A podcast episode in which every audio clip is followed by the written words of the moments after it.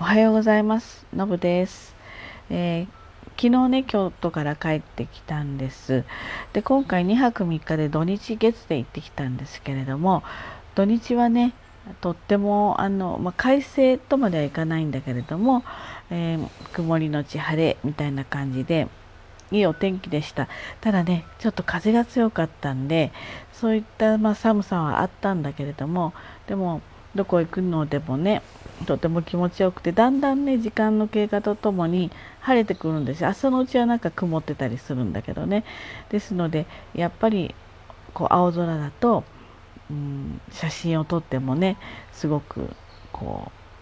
綺麗にねあの光が回って、えー、いい写真が撮れたななんて思っています。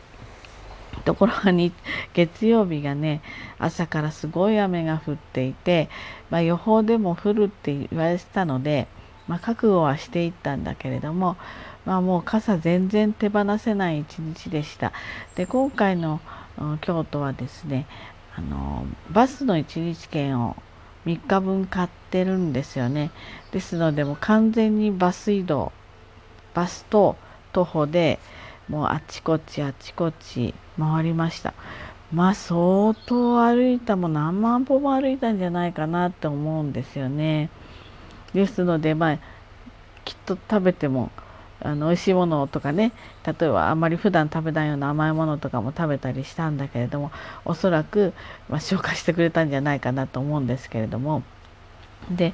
えー、バスはですねあのまあいっぱいね京都バスが走ってるので、えー、大体どこにでも行けるわけなんですけれども難しいのはですね例えば、えー、例えばそうですねなんとかバス停がありますよね。バス停同じ名前でもバス停が3箇所4箇所あるんですよ。同じバス停の名前でね。でこれが最初のうちはトラップっていうかここで待ってればいいんだよねなんて言ってても来ないと。でよくよく見るとバスのその番号がそこのバス停に書いてないからあここ来ないんだねって言っていろいろこうバス停のなんかいろいろ表示されてるところを見ると、え交差点がこう絵があの書いてあって地図が書いてあって ABCD みたいな感じでバス停がいろいろ書いてあってどこそこ行きみたいな感じになってるわけですよ。なのであのちょっとね慣れないともたもたしちゃうんですよね。なのでだんだん3日目ぐらいになってくるとまあ例えばどこか目的の場所に降りてそのバス停が次のところに行こうとしてるバス停の行き先がここにあるのかどうかそこちょっと写真写したりしてで、えー、ていうのバス停間違えないように次のところに向かうみたいなちょっとコツがつかめてきたんですけどそれでまあ3日目なので、えー、慣れてきた頃にまあ旅は終わっちゃうんだけどね。でまあ今日なんかはですね、えー、少し、えー、遠いところ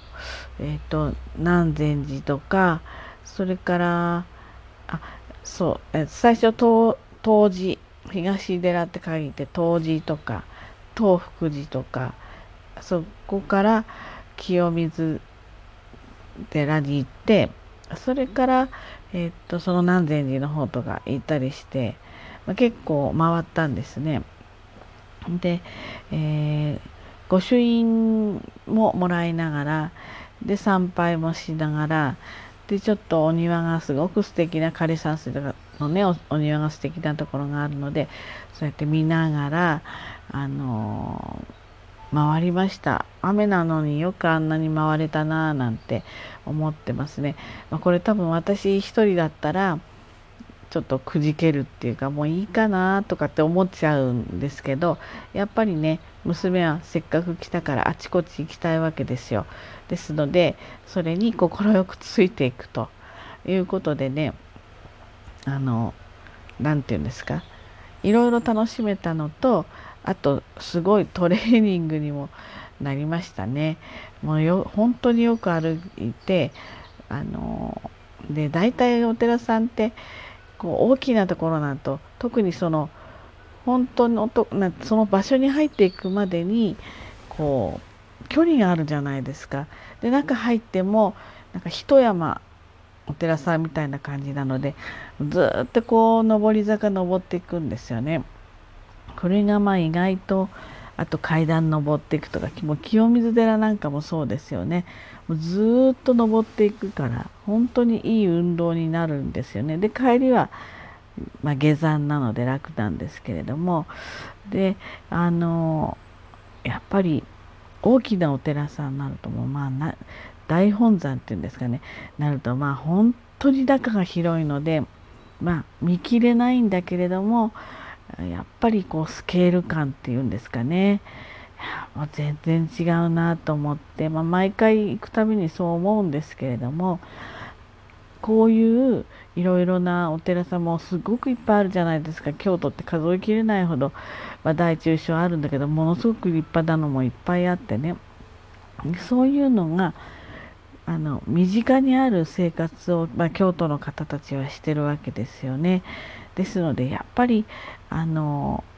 何て言うんですかねいい意味のねいい意味のプライドっていうのはあるんだろうなっていうふうに思うんですよ。だって何て言うんですかね誇りですよね。身近に自分の生活圏の中にそんな立派なもう世界に誇るようなねえー、建物がありなんか中にはこう例えば仏像でも何でも1200年の国宝とかっていうのがいっぱい普通に立ち並んでるようなそんな中にね過ごしてるわけだからやっぱりそうじゃないエリアの人たちとは、まあ、少しまた感覚がね、まあ、そのお土地柄でみんなそれぞれあるんだけど、何て言うんですかね違った感覚を持っているんじゃないかななんていうふうに思いますよね。やっぱり京都っていう場所は何回行ってもねもう当然見切れるものでもないしうんやっぱり季節によっても違うしあので何度行っても感動する。だから例えばその33元堂なんかも何回行ってもやっぱりこうでどういう状態かもか一番最初に行った時なんかものすごい衝撃でしたけどでも今行ってもやっぱり、まあ、壮観で素晴らしいなと思いますね。なのでやっぱ京都って面白いところですね。で今回はですねあのまあ一応もろもろの制約が解除されて、えー、まあ、初めての、まあ、週末だったのでそんなにうんと混んではいませんでした。もちろん一番混んでるところ時を知ってるのでね外人の方の観光客もいっぱいいてもう私たち仕事で行っても特に秋なんかはホテルが全くもう滋賀から大阪まで調べてもホテルが取れないっていうような割と期間長く行くので取れ12泊だったら取れるんでしょうけど5泊とかになると、まあ、取れないんですよね。そんな時を経験してきてるので、まあ、今回やっぱりまだあのさほど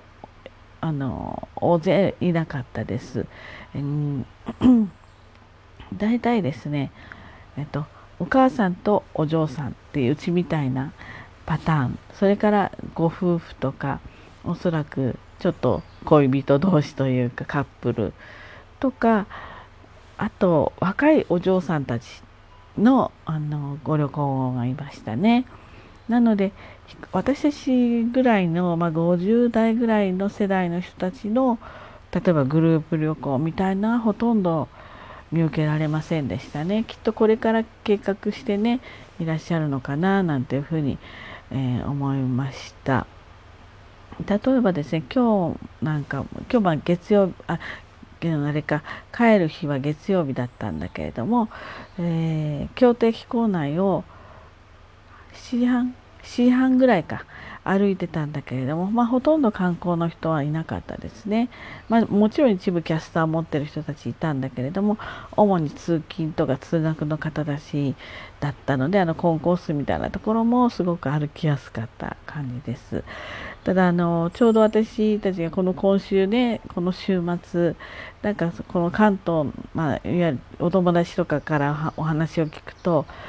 京都の話題をものすごくテレビで盛んにやっていたっていうことでしたのでねきっとやっぱり京都行こうかって紅葉のねいいシーズンだしね行こうかっていう方たちきっと増えるんじゃないかなと思います。でもやっぱり今チャンスかもしれないですね。まだ外人の方とかいらっしゃるわけじゃないし、比較的ね、多分ね、ホテルも安いんですよ。多分ね、ホテル乱立したんですよね、一時期。ものすごくホテル頭数立ったんで、全体的にもしかしたらお値段ちょっと下げてるんじゃないかななんて勝手に思ったりしてます。なので、まあ、もしね、お休みとか取れたらば、皆さんちょっと、やっぱり京都はいいところなので、ぜひ行ってみられたらいいんじゃないかななんて思いました。なんかね話バラバラしててなんか細かい話も全然できてないんですけれどもまあとりあえずね、えー、楽しかったのでちょっと3日連続で京都の旅行のお話をしてみました。はい、ということでね今日も一日頑張ってまいりましょう。じゃあねバイバイ。